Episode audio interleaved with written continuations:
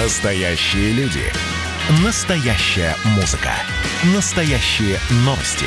Радио «Комсомольская правда». Радио про настоящее.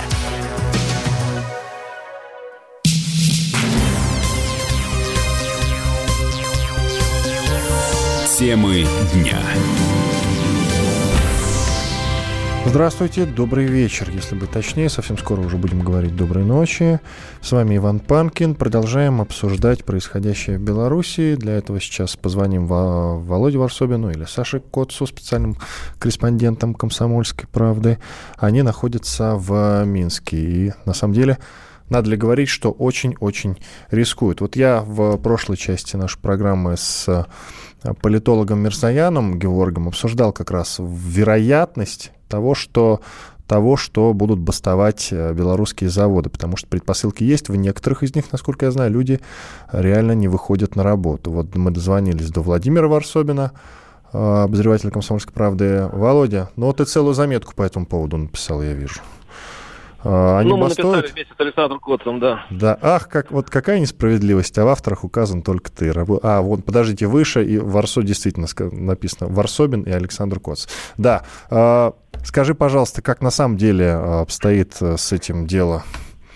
Бастуют да, по-настоящему или как? Да э, нет, давайте будем все-таки объективны. Реалистами, ну давай. Никакой, да, никакой забастовки в, э, не, даже не проглядывается. Э, дольше всех, дальше всех уже дошел этот электро, э, если не ошибаюсь, механический завод имени Козлова, который, э, по сути, потребовал, а, ну, это рабочие потребовали от руководства направить Лукашенко очень смелую, очень смелое письмо, в котором потребовали э, прекратить вот этот террор на улицах, э, эти бесконечные задержания и все-таки включить в стране интернет. Э, и надо сказать, что э, руководство завода, хотя оно полностью государственный завод, а, они э, с готовностью согласились с, с рабочими, было там целое собрание, и они направили, и, и генеральный директор решительно пообещал подписать эту бумагу. Подписал он или нет, я пока не знаю, но, в общем, вроде бы как все решено. В условиях Беларуси это какой-то безумный шаг со стороны директора и завода всего, потому что надо просто понимать, Э, какая, какая здесь ситуация, тем более обостренная вот, этой, вот, вот этими протестами. Э, но э, белорусы больше всего не любят, скажем так, боятся потерять именно заработок, потому что здесь очень маленькие зарплаты, а когда человек беден, он ценит любую копейку. И говорить о том, что люди отказались от работы, ну, в таких, в таком, при таком низком жизненном уровне, это, это вряд ли. Ну и подключим э, жителей Беларуси к нашему разговору. Э, звоните, друзья, в э, прямой эфир на номер плюс 7 495 937 34 43. Но ты знаешь, насколько я понимаю, многие не дозваниваются, потому что глушат связь действительно в Беларуси. Вот мы говорим с тобой про забастовку. Есть любопытно, про забастовки на заводах. Есть любопытный такой момент. В 2013 году ученые из Всемирного банка опубликовали любопытное исследование. Они изучили 90 попыток сменить власть в разных странах за последние полвека, и оказалось, что влияние революции на экономику определяется тем, как долго длится процесс, а не его результатом. В случае, если процесс происходил быстро, независимо от того, привел ли он к созданию демократического общества или нет, экономика стран быстро восстанавливалась. Рост ВВП в этом случае в среднем оказывался на 1% выше, чем в период демократизации. Страны, в которых процесс затянулся, страдали от длительной стагнации, им демократизация обошлась очень дорого. Ну, в принципе, это очень разумно. Но тут важный момент. Скажи, пожалуйста, как ты считаешь, надолго ли то, что происходит сейчас в Беларуси, надолго ли этот протест? Думаю, да это зависит даже не от того, как э, идет э, протест, а от того, от самой личности Александра Лукашенко. Э, дело в том, что все-таки там, где удается революция, власти уже к тому времени слабы, и элиты расколоты, и по большому счету, если революционеры достаточно упрямые, то эта трещина разрастается, и свергаемый э, падает. Вот. Но здесь это не будет так, потому что Лукашенко пережил много подобных попыток революций. Э, он одержим все-таки. Он, он по-хорошему такой, такой, скажем так, у него инстинкт э, политика. Он один из самых харизматических лидеров мира, я считаю. И э, представить себя э, в, в, не президентом он не может. Поэтому никакой уступки. Тем более он считает, что э, безопасность его, ему и его семье не будет гарантирована, и он, кстати, проговаривается часто, и это не лишено смысла. И вот именно роль личности в этой истории э, заставляет думать, что э, это все затянется на, в какую-то бесконечность, э, и будет очень много жертв, много крови. Вот, э, вот сейчас, вот я сейчас, сейчас мы с Александром находимся в центре Минска, и, э, Саша, что, автоматной очереди, да? Ну вот. А вот такой... Что он говорит? Что он говорит? Ну, он сказал, что да, э, а Саша прошел Донбасс, он знает, что это такой автоматный очередь. Да, очень похоже на автоматную очередь. То есть стреляют в городе, я правильно понимаю? Да. Ничего да, себе, да. автоматная очередь. Ну смотри, э, действительно пишут на некоторых, в некоторых телеграм-каналах, Next Life, я читаю, спецназ вошел в универсам Алми на Каменной горке вслед за протестующими. Кроме того, фашисты бьют, э, ну пишут фашисты, наверное, фашистами пока еще их рано называть, по медленно проезжающим мимо сигналящим машинам и выхватывают из открытых окон флаги. Саша Коц к нам присоединился, специальный корреспондент «Комсомольской правды». Саша, привет. Да, добрый вечер. Вот не я знаю, сразу... Он это... добрый, он, не, не то чтобы он добрый, я как раз сейчас нахожусь в том месте, о котором вы а, говорите. Универмаг, а... универсам Алми, да, вот этот вот на Да, да, совершенно ага. верно. Район Каменная Горка, метро Каменная Горка. А, вот. Ну, а, как вы слышите, наверное, интершумом а, удары по зеркалам а, не останавливают автолюбители, они продолжают сигналить свои клаксоны, а, возмущаясь действиями силовиков. Здесь действительно было небольшое столкновение с применением а, светошумовых гранат. А, как нам рассказали очевидцы, одному, в одну машину, которая не остановилась по требованию сотрудников ОМОНа, просто кинули гранату с газом. Вот. После чего сюда подъехало несколько скорых помощь, однако, видимо, до подъезда медиков уже раненые раненых отсюда вывезли. Вот, собственно, э, я не видел э, своими глазами, чтобы э, ОМОНовцы, силовики вырывали из проезжающих машин флаги или что-то еще. Я сам уехал вдоль вот их колонны, вдоль, вдоль их строя, снимал их на, на видео, по крайней мере, ко мне вот такой агрессии они не проявляли. Впрочем, я старался особо не афишировать свои действия но чувствуется, что ночь будет интересная, потому что сюда мы приехали а, вслед за очень внушительной колонной а, силовиков. Это было, ну, наверное, с десяток, а то и больше а, грузовиков э, с подразделениями внутренних войск, с подразделениями ОМОНа. Они погнали во дворы многоэтажек протестующих, причем Э, шли э, группами. Первая группа это люди с дубинками, за ними люди с ружьями, э, ну, которые, видимо, стреляют резиновыми пулями, и за ними шли бойцы с носилками, видимо, для того, чтобы эвакуировать тех, кому понадобится помощь после жесткого задержания. Ну и, собственно, в этой же колонии дежурят, дежурят медики,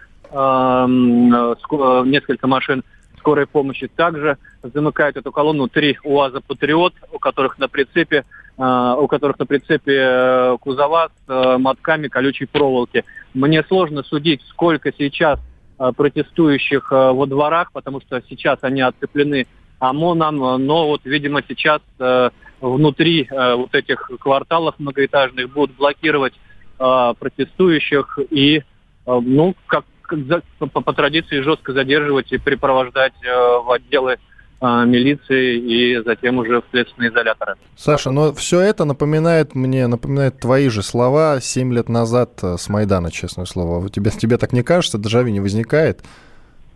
А, ну нет, здесь все немножко по-другому, конечно. Майдан был строго ограничен рамками своего ареала в центре города, площади независимости, Институтской улицы Грушевского – не более того, это был такой э, город в городе, э, за пределами которого текла своим чередом жизнь. А здесь все-таки э, возникают, э, ну, как я это назвал, децентрализованный протест, то есть нет э, строгого центра, нет э, лидеров, э, э которые бы координировали все действия. Есть некая сетевая координация через э, мессенджеры и через сарафанное радио.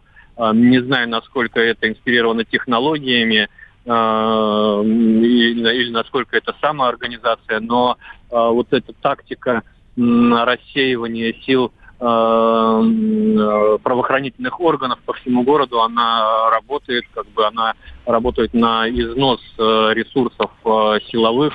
Вот. Но, как мне кажется, уже милиция адаптировалась вот к этой новой тактике, потому что сегодня, когда мы часов в 8 вечера ездили ездили по городу, еще все было спокойно, и никого на улицах не было, но уже э, во всех конфликтных точках предыдущей ночи уже стояли э, отряды э, милиции, готовые как бы к, к встрече, что называется, гостей. Ну вы мне оба скажите, пожалуйста, ребят, э, разгорается протест этой ночью или нет?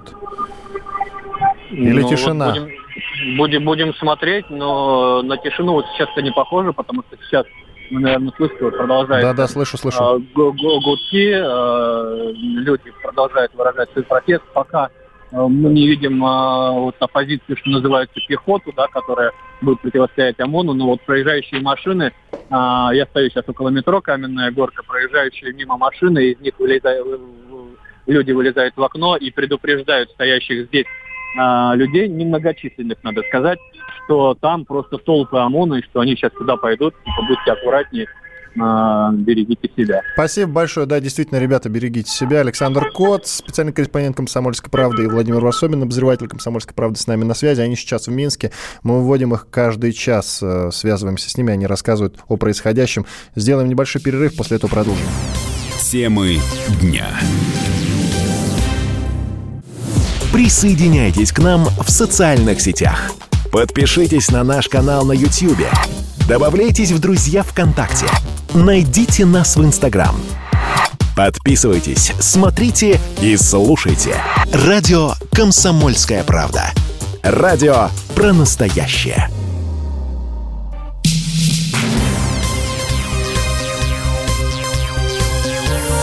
Темы дня. Продолжаем обсуждать происходящее в Беларуси. Насколько я могу судить, пока только очень предварительно. Ну, протест постепенно, постепенно, постепенно разгорается. Конечно, снова. И опять они в ночь опять они в ночь начинают протест. Ну, суть потому, что я услышал сейчас от своих коллег, от Саши Коца и Владимира Варсобина, они оба находятся в Минске, люди сигналят, очень много машин, люди сигналят, очень много силовиков при этом, ОМОНовцев, которые, если люди проезжают мимо и сигналят, сразу подходят и бьют по машине, а, ну, по фарам, по зеркалам, соответственно. А, людям достается, бьют, э, как сообщалось ранее, даже детей, про женщин, стариков я вообще молчу, но есть, по крайней мере, видеозаписи, вы сами можете, друзья, найти их в интернете и, и увидеть э, происходящее. Э, давайте сейчас пообщаемся с, с экспертами, потому что, конечно, в одиночку мне сложно судить о происходящем. Э, тут есть ряд очень интересных моментов. Вот у Никиты Магутина, главного редактора российского издания «База», сейчас их выясню. Никита, привет. Привет. Добрый вечер. Вот скажи, пожалуйста, э, про невероятную, невероятную популярность телеграм-каналов, которые сейчас э, набирают. Телеграм вообще не очень был популярен в Беларуси, насколько я понимаю. Ну, так, средненькая у него была популярность, а сейчас там у телеграм-каналов по 360 тысяч, по 500 тысяч, если я не преувеличиваю, э, подписчиков сразу внезапно. Вот с чем ты это связываешь? Да. Ну, вообще, на самом деле, это сейчас сам в России это называют мечтой СММщика, потому что это все друг другу пересылают скриншоты графиков роста. Да, действительно, там более чем 300 тысяч подписчиков в день. Есть такой Next, кажется. Но я Next, Next. Вот я тоже назвал Next, Next представляешь, да. меня сейчас ругали. Вот, а он, а он вот, Next. Да, Нехта. Вот. А, канал у него сейчас... 360. Больше, 360. У него больше, вот, у него больше миллиона двухсот тысяч подписчиков. А, уже он... миллион? Что? Да, действительно, слушай, ничего себе, Да, миллион. ну вот Next Life, да, да, я сейчас... Nexta, Nexta Life я смотрел сейчас. А, там такой, там очень интересный жанр, они в онлайне пишут со всего города, условно, новости, которые им присылают сами подписчики. Это интересная очень история. Они полностью построили свою историю на свою работу на UGC, User Generated Content, то есть это контент, который они собирают от своих подписчиков. И, собственно, если в обычное время они так нормально существовали, ну, более-менее ни шатка, ни валка, то сейчас э, режим э, Александра Григорьевича Лукашенко оказал им неоценимую услугу. Неважно, кто там. Э, Лукашенко говорит, что это западные спецслужбы ограничивают интернет. Э, все местные уверены, что это сам Лукашенко. Чуть ли не с рубильником стоит, дергает его, выключает интернет. В общем, одно остается, не работают крупнейшие информационные сервисы, людям неоткуда узнавать информацию, а Телеграм, вот он, на ладошке в телефоне. Вот обусловлен этим колоссальный совершенно рост, то есть э, э, люди еще делятся постоянно вот через этот канал друг с другом информацией, то есть там прямо в онлайне можно смотреть, в каких, например, районах Минска или вообще Беларуси, где что происходит, э, где нужна кому помощь. Люди соорганизовываются через э, этот паблик. То есть такая совершенно, на самом деле, историческая, как говорится, фигня, э, очень-очень интересная. Вот я, на самом деле, не, не, не могу припомнить ничего подобного раньше.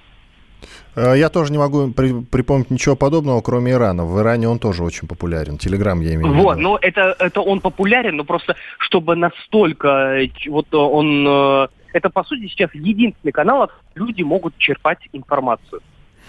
Вот еще какой вопрос. Скажи мне, пожалуйста, а, я сегодня спорил с одним приятелем, который считает, что Телеграм в Беларуси действительно под, э, под колпаком, у, ну, не у западных спецслужб, конечно, сколько у неких западных НКО. Вот ты что про это скажешь? А, слушайте, смотрите, есть такая история, с, ну, я сегодня читал, пытался там понять вообще, кто такие, что такие нехты эти. Это парень, 22 года, живет в Польше, уехал из, Бера, из Беларуси еще в 2018 году. А, отец, по-моему, тоже не... Ну, семья его, по-моему, тоже не в Беларуси живет. Нельзя, нельзя говорить, что он на какие-то гранты НКО, на деньги НКО. Источники финансирования не ясны.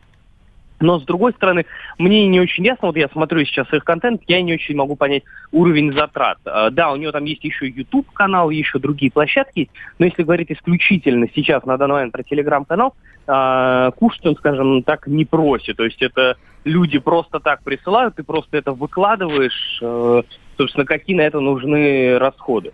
А, плюс мне не очень нравится история, не очень нравится история, когда любой выстреливший проект моментально начинают э, ему задавать вопросы, а уж не на деньги ли вы ЦРУ или не на деньги ли КГБ вы существуете. Это понятно, что э, в условиях такого биполярного мира вечно стоит вопрос, если ты не работаешь на ЦРУ, ты работаешь на КГБ и наоборот. Но иногда бывают э, из ситуации исключения. Я пока не вижу каких-то там особенных моментов, говорящих о том, что Нехта правильно говорится, может быть, как называют, агентом, этим, наймитом Госдепа. Ну, слава богу, что не агентами Кремля их называют, на самом деле. Я вот э, прям выдыхаю по этому поводу, если честно. Ну, да, ну, как говорится, ЦРУ или КГБ. Ну, ты правильно разделил, да, либо да. нашим, либо вашим. А, да. Тут э, такой вам вопрос возникает, с учетом э, кейса, когда пытались запретить Телеграм в России, смогут ли его запретить, потому что, я уверен, будут пытаться запретить в Беларуси, смогут ли, справиться ли? Может быть, у белорусов лучше получится, чем у нас, у Роскомнадзора? Слушайте, ну, тут какой момент? На самом деле, Телеграм можно запретить, и вообще любые мессенджеры, любые интернет-ресурсы можно запретить одним простым способом. Вырубить интернет на территории страны. Но смотри, насколько он там я... вырублен, насколько да. мы с тобой понимаем, однако миллион э, подписчиков.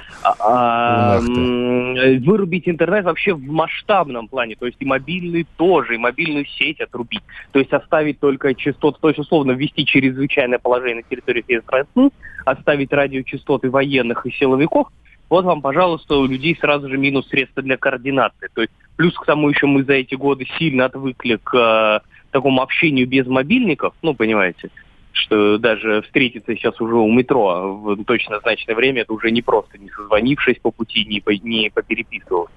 То есть это, естественно, станет, станет затруднением. Поэтому я, насколько понимаю, что вот справиться с подобными средствами можно только таким способом. Но это сразу надо понимать. Режим, который сохраняет себя, который может сохранить себя только отрубая своему народу э, какие-либо минимальные блага цивилизации, какие-то естественные. Это интернет это уже какое-то естественное насущное, как еда, вода, воздух, интернет. Вот если режим может выжить только отрубив подобные инструменты своему народу, нужен ли такой вообще режим этому народу? А судя по тому, что происходит в э, Беларуси, очень многие в этом сомневаются уже. Вопрос философский, но все же я его задам. Как ты считаешь, протест будет разгораться или нет? А, ну, пока, во всяком случае, я не вижу э, никаких э, причин для того, чтобы он э, стихал. Во всяком случае, местные власти, местные силовые ведомства делают все для того, чтобы он только разгорался. И это, как деле. мы с тобой, наверное, оба понимаем, это только подзадоривает людей злитых. Абсолютно, абсолютно. Спасибо большое. Никит Магутин, главный редактор издания «База», был с нами на связи. Сейчас прервемся, послушаем хорошую песню. После этого продолжим обсуждать происходящее. С нами, я надеюсь, пообщается Павел Усов, белорусский политолог и аналитик, доктор политических наук. Очень интересно послушать мнение именно белорусского политолога, потому что им, наверное, конечно же, не то чтобы, наверное, а значительно виднее э, происходящее. Тоже вернемся к некоторым вопросам, которые задавал в начале нашего вечера про Тихановскую. В общем, оставайтесь с нами, через пару минут продолжим. Темы дня. Георгий Бофт. Политолог, журналист, магистр Колумбийского университета – обладатель премии «Золотое перо России» и ведущий радио «Комсомольская правда». Авторскую программу Георгия Георгиевича «Бофт знает». Слушайте каждый четверг в 17.00 по московскому времени. А что такое деньги по сравнению с большой геополитикой? Мы денег тут не считаем.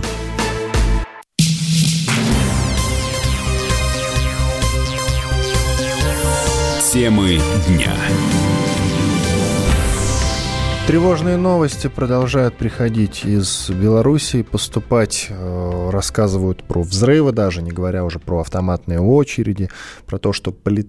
опять я говорю полицейские, хотя они милиционеры, милиционеры и ОМОН бьют по проезжающим автомобилям дубинками, достается людям, достается в том числе детям. Все эти видео вы можете посмотреть.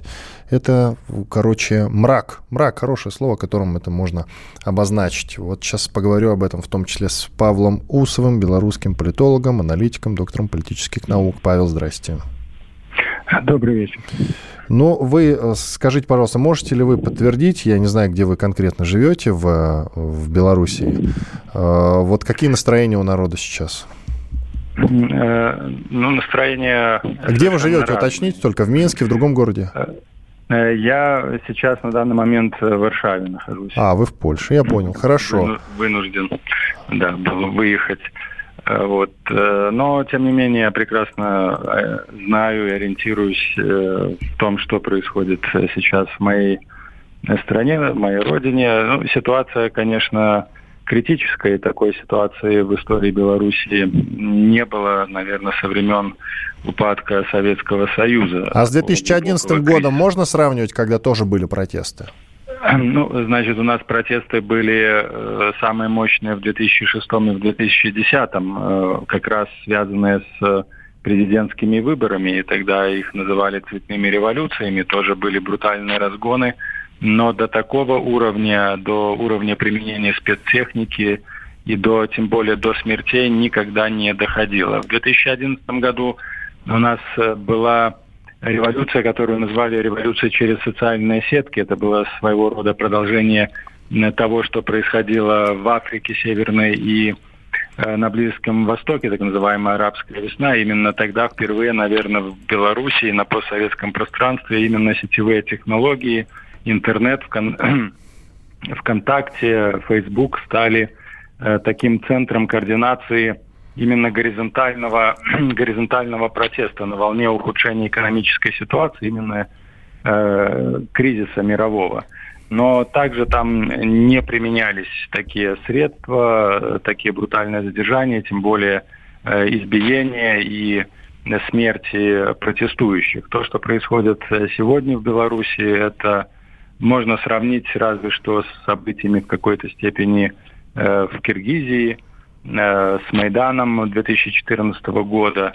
Но, конечно, власти действуют гораздо более жестко, стараясь удержать ситуацию под контролем, применяя, ну, безусловно, все ресурсы, которые сегодня имеются на службе Лукашенко, не обращая внимания на то, кто перед э, перед э, военнослужащими внутренних войск или ОМОНом это женщины там или молодые люди. идет брутальная зачистка улиц, брутальная зачистка даже всего политического пространства. И, наверное, уже вы говорили об этом для того, чтобы подорвать волну протестов, чтобы деэскалацию произвести настроение, из страны фактически было выдворено Э, избранный президент, будем так говорить, э, Светлана Тихановская. Э, ночью она была вывезена за пределы Беларуси. Говорят, под угрозами. Некоторые сообщают то, что вывозили даже это белорусские спецслужбы. Именно с тем, чтобы лишить, лишить протестующих, протестующих моральной поддержки, деконсолидировать и деморализировать протестующих. Но пока что мы видим, протесты продолжаются, хоть и не на такой, не на таком уровне, не так масштабно, как это было э, позавчера, с 9 Я вас понял, ну так еще не вечер, что называется, как говорится. Еще не вечер, э, посмотрим, слышна стрельба, взрывы слышны, поэтому... Да, ну это, это, это зачистка такая уже техническая, чтобы не допустить до того, что произошло вчера, ну практически уже все журналисты и те люди, которые вели стримы, они, конечно, задержаны или э, арестованы, э, но пока что вот не сообщается то, что происходит такая эскалация, как было вчера. Сегодня еще один такой важный момент э, должен был, должны, должен был начаться общенациональная забастовка на предприятиях белорусских заводов на некоторых из них... Э, Я уже пообщался такая... с э, коллегами, да. они сказали, что ничего не началось на самом деле. Там пару разовых На самом деле, было. да, э, вы совершенно правы. Были единичные случаи, но их удалось локализовать, и такого распространения это не получило. Павел, у меня к вам вопрос, да. с, вот как к белорусу. Но неужели вы всерьез рассчитывали на то, что Лукашенко, даже если бы вот он были выборы, я имею в виду легитимными, что называется, настоящими, не знаю, как правильно сказать в данном случае, он бы взял такой и сдал полномочия, ушел. Вот неужели вы в это верили? И еще один вопрос туда же в кассу, что называется. Неужели mm-hmm. вы думали, что Лукашенко в случае протестов, а ожидалось, что эти протесты будут, он не будет так жестко их подавлять? Вот два вопроса. Значит, лично я в это никогда не верил. И я за несколько месяцев э, до начала выборов и уже в период начала нынешней избирательной кампании – писал и анализы, и прогнозы, и фактически все мои прогнозы, они реализовались, предупреждая э, и штабы о том, что мирно, э, что выборами э, диктатуру не свергнешь, что он, если кандидаты хотят отстоять свою победу, свои голоса, необходимо готовиться к радикальным каким-то действиям, что называется, к протестам, и только через протесты можно действительно принудить э, режим Лукашенко к каким-то уступкам. То есть выборы должны и всегда в авторитарных системах являются элементом э, ну, пред, пред, предусловием для вот этой революции, иногда их называют цветными революциями, однако если мы проанализируем все революции и причины революции в авторитарных системах, то мы найдем одну закономерную вещь – выборами. Никогда диктатуры, конечно же, не свергались, и через выборы в авторитарных системах не устанавливались демократические режимы, но только через протесты, которые, конечно же, были легитимизированы выборами. И Скажите, Павел, Запад именно... поддержит сейчас, э, в смысле, кого поддержит Запад? Я имею в виду ЕС, который уже обещает санкции. Он поддержит народ или поддержит Лукашенко? Кого? Э, я думаю, что Запад будет э, на этих выборах крайне осторожен. Этому несколько причин. Прежде всего, собственно, трудности внутри самого ЕС, проблемы в Соединенных Штатах – и тем более, что Запад, особенно Европейский Союз, многие европейские страны выступали за снятие санкций, потому что санкции против э, Лукашенко и экономические, экономические санкции против Беларуси были сняты только в 2015 году, после чего начался именно после событий в Украине, э, после чего начался такой простор, пространный широкий диалог э, между Западом и э, Белоруссию, и даже этот диалог заставил некоторых обозревателей и политиков России говорить о том, что Лукашенко предал Россию и убегает на Запад, что не соответствует действительности. Но, э, конечно же, сейчас э, западные политики находятся в таком в такой патовой ситуации, потому что есть прекрасное понимание того, что введение санкций против Беларуси масштабных, экономических, прежде всего о них идет речь, фактически оставляет Беларусь сам на сам с э, Россией, лишает окна возможностей какого-то пространства для диалога с Западом и фактически ставит э, Лукашенко перед выбором, тем страшным выбором, перед которым он был поставлен в конце 2019 года, а именно подписание 31-й карты – так называемой э, программы по углублению союзной интеграции, которая была выработана в том же 2019 году. И как мы э, помним, э, в декабре 2019 года Лукашенко и Путин в Сочи должны были подписать вот эту программу и все дорожные карты, а 31-я карта вот этой интеграции, напомню, она связана с формированием общеполитических наднациональных органов, э, передачи полномочий на, в эти э, наднациональные органы, как политических, так и экономических, что фактически для Беларуси означает э, потерю в значительной степени суверенитета. И мы помним, что Лукашенко от этого отказался. Поэтому данный факт будет, конечно, рассматриваться процессе принятия решения по Беларуси. Поэтому, Я вас понял, Павел. Извините, пожалуйста, да. что перебиваю. Времени не так много, а еще есть у меня вопросы. Во-первых, я хочу сказать, что мне скидывают коллеги видеозаписи. Вот, например, э, в телеграм-канале Next, Nechta Life э, я вижу э, видеозапись с подписью «ОМОН так устал, что массово валится с ног». И действительно, ОМОНовцы некоторые садятся, некоторые ложатся, отдыхают. И еще также вот видео ну, явного взрыва, который слышен в Минском микрорайоне Серебрянка. То есть уже до этого доходит. А, я так понимаю, уточните просто, у нас меньше минуты, что Лукашенко не остановится. Ну, насчет взрывов а, поясню, что это светошумовые гранаты, и, конечно же, это не боевые гранаты, они использовались с момента разгона акции с 9 на 10, и, безусловно, пока не произойдет зачистка Э, площади или улиц э, Лукашенко не остановится, на, на какие-то компромиссы или уступки он идти не собирается. Я вас понял, спасибо большое. Спасибо, да, времени да, совсем спасибо. не осталось. Благодарю, что поучаствовали спасибо. в нашем эфире. Павел Усов, белорусский политолог и аналитик, доктор политических наук, был с нами на связи, который, правда, не в Беларуси сейчас находится, а в Варшаве. У нас 10 секунд до конца этой части. Оставайтесь с нами, друзья, обязательно. Сейчас продолжим. Судя по всему, в Минске, да и во всей Беларуси этой ночью все все только начинается. Темы дня.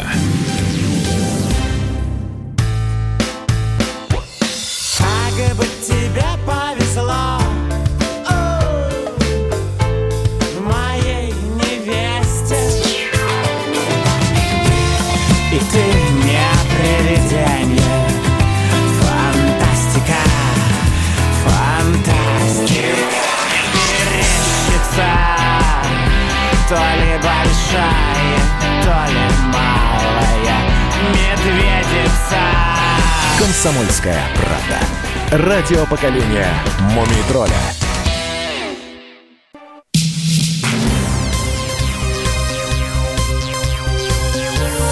Темы дня. Продолжаем обсуждать протесты, которые проходят и, судя по всему, разгораются в Белоруссии. Э, в Беларуси. Если вы откроете свой Телеграм, да и, в принципе, любую другую социальную сеть, я уверен, я уверен, что ваша лента завалена ви- видеозаписями с, с тем, что происходит в Беларуси. Вот то, что мне сейчас скидывают, то, что я вижу, ну, это, конечно, мрак и ужас. Меня зовут Иван Панкин. Давайте пообщаемся с Германом Клименко, экс-советником президента России по интернету. Герман Сергеевич, здрасте. Да, добрый вечер. Ну, конечно же, с вами хочется поговорить в том числе, что почти на всей территории Беларуси отключен интернет, и Лукашенко в этом смысле кивает на то, что его интернет отключил Запад. Кто отключил интернет, скажите, как вы считаете, Лукашенко или Запад? Ну, судя по тому, что мы сегодня разговаривали с коллегами из Минска, а тот способ, которым они нашли выход, это примерно таким образом а, блокируют интернет э, в э, Египте, в Иране, в Ираке. То есть там э, режется э, шифрованный трафик. Э, то есть если ты пытаешься воспользоваться каким-нибудь VPN, э, то тебя отрезают. Это, естественно, сделано внутри Беларуси. То есть никаких э, врагов извне нет. Это известно в мире достаточно софт, программное обеспечение, которое позволяет практически в ручном режиме действительно серьезно блокировать э, государство от внешнего доступа. Что, собственно говоря, происходит, мы это видим с вами. Э, поэтому мне кажется, что такая плохая мина при хорошей, э, хорошей, пытается сделать хорошую мину при плохой игре, когда говорят о том, что какие-то перебои. А на самом деле, э, вот как только вся эта история началась, стало понятно, что это классическая блокировка, не та, которым занимался Роскомнадзор с Телеграмом. Это была такая лайтовая версия. Это что-то среднее между рубильником и полным прекращением интернет-хождения вообще как такового. Герман Сергеевич, ну вот вы экс-советник президента, но все равно политик. Вот вы мне как политик, пожалуйста, скажите, вот на что в этом смысле рассчитывает Лукашенко, когда действительно делает из э, людей, ну, полных идиотов? Вот вы сейчас сказали вещь, которую я, ну, в принципе, уже не совсем молодой человек, я это прекрасно знаю и понимаю. В Беларуси выходят на протесты совсем молодые люди, которые это знают прекрасно. Вот, э, а Лукашенко им говорит, что э, что интернет отключают на Западе. Но это же бред сивой кобылы. На что он реально рассчитывает? Ну, э, тут надо больше... У меня одно из направленний. Я занимаюсь мониторингом там, тяжелых больных и занимаюсь очень много исследуя гериатрию. Это чисто возрастная история. А, то есть он с ума Человек... сошел? Это деменция? Что это? Нет, ну это не деменция, но с возрастом э, снижается много когнитивных способностей, и самое главное, он действительно искренне верит в свою правоту, а точнее даже, скажем так, то, что ему докладывают. Ведь, по большому счету, э, он до самого конца держался, у него были открытые YouTube-каналы. Если вы вспомните, вот мы сегодня обсуждали с коллегами, э, что если бы он, допустим, избирался 10 мая, э, то мы бы поверили в результат. Да? Помните же такой такой эффект, что он провел парад, это для многих было символом, но буквально за 4 месяца, благодаря интернету, благодаря его же собственным ошибкам, он был прям так не заведен в ноль. И а, то, что он начал так лихорадочно действовать, мне кажется, говорит о том, что просто э, уровень его представления о молодежи, э, он такой, знаете, э, ну вот еще раз, он действительно потерял, наверное, реальную связь с, э, знаете, как все-таки колхоз и коровы, несовместим с автоматизацией этого колхоза, с его интернетизацией, с его телекомом, и просто не верит в то, что ему говорят. Когда ему рассказывают про то, что молодежь против, он говорит, ну, это какие-то злые люди в Телеграме, то есть он пытается искать врагов снаружи. А это тоже известная очень история, когда пытаются искать врагов, хотя на самом деле все ошибки совершили сами, мне кажется, потому что э, нет никаких сомнений, что вот э, с каждым днем э, запрета интернета, ведь еще же проблема заключается даже не в политическом аспекте, а в экономическом. У Беларуси был прекрасный имидж э, достаточно технологичной страны, несмотря на необычность руководителя, как мы там называется, последний диктатор Европы мы его называли, все называли. А, тем не менее, парк высоких технологий, тем не менее, действительно большая диаспора программистов жила в Беларуси. А я сегодня уже в Фейсбуке наблюдаю приглашение от наших компаний, от российских, предлагают полугодовую оплату квартиры для белорусских программистов, релокация в Россию.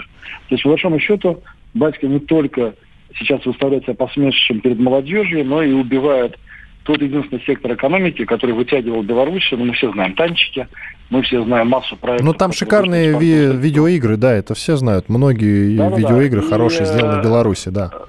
Да, а белорусы, очень многие, это огромная индустрия, кормятся ежедневно э, с внешних заказов. Нет внутри потребителя. Это действительно огромный пласт работы наружу.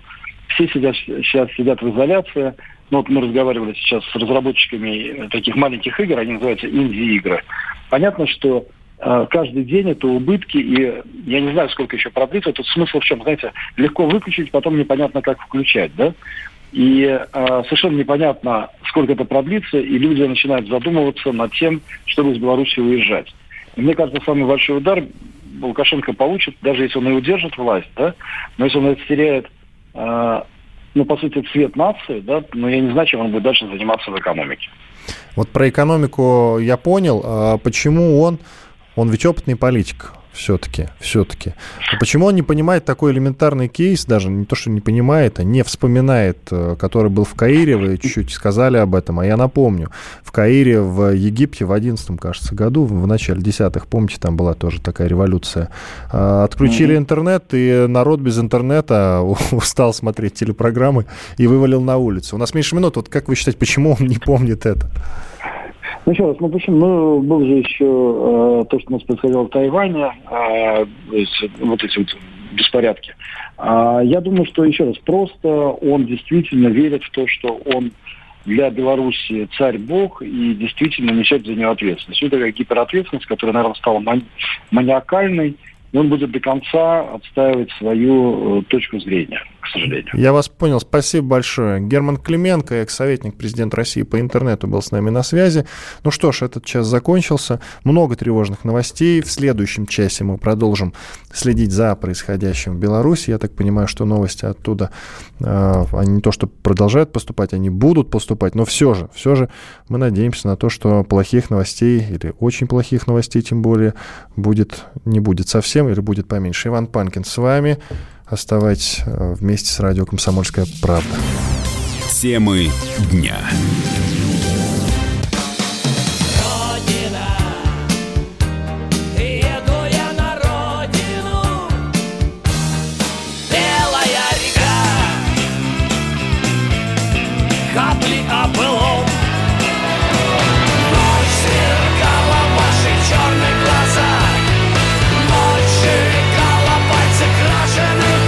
«Комсомольская правда». Радио поколения ДДТ».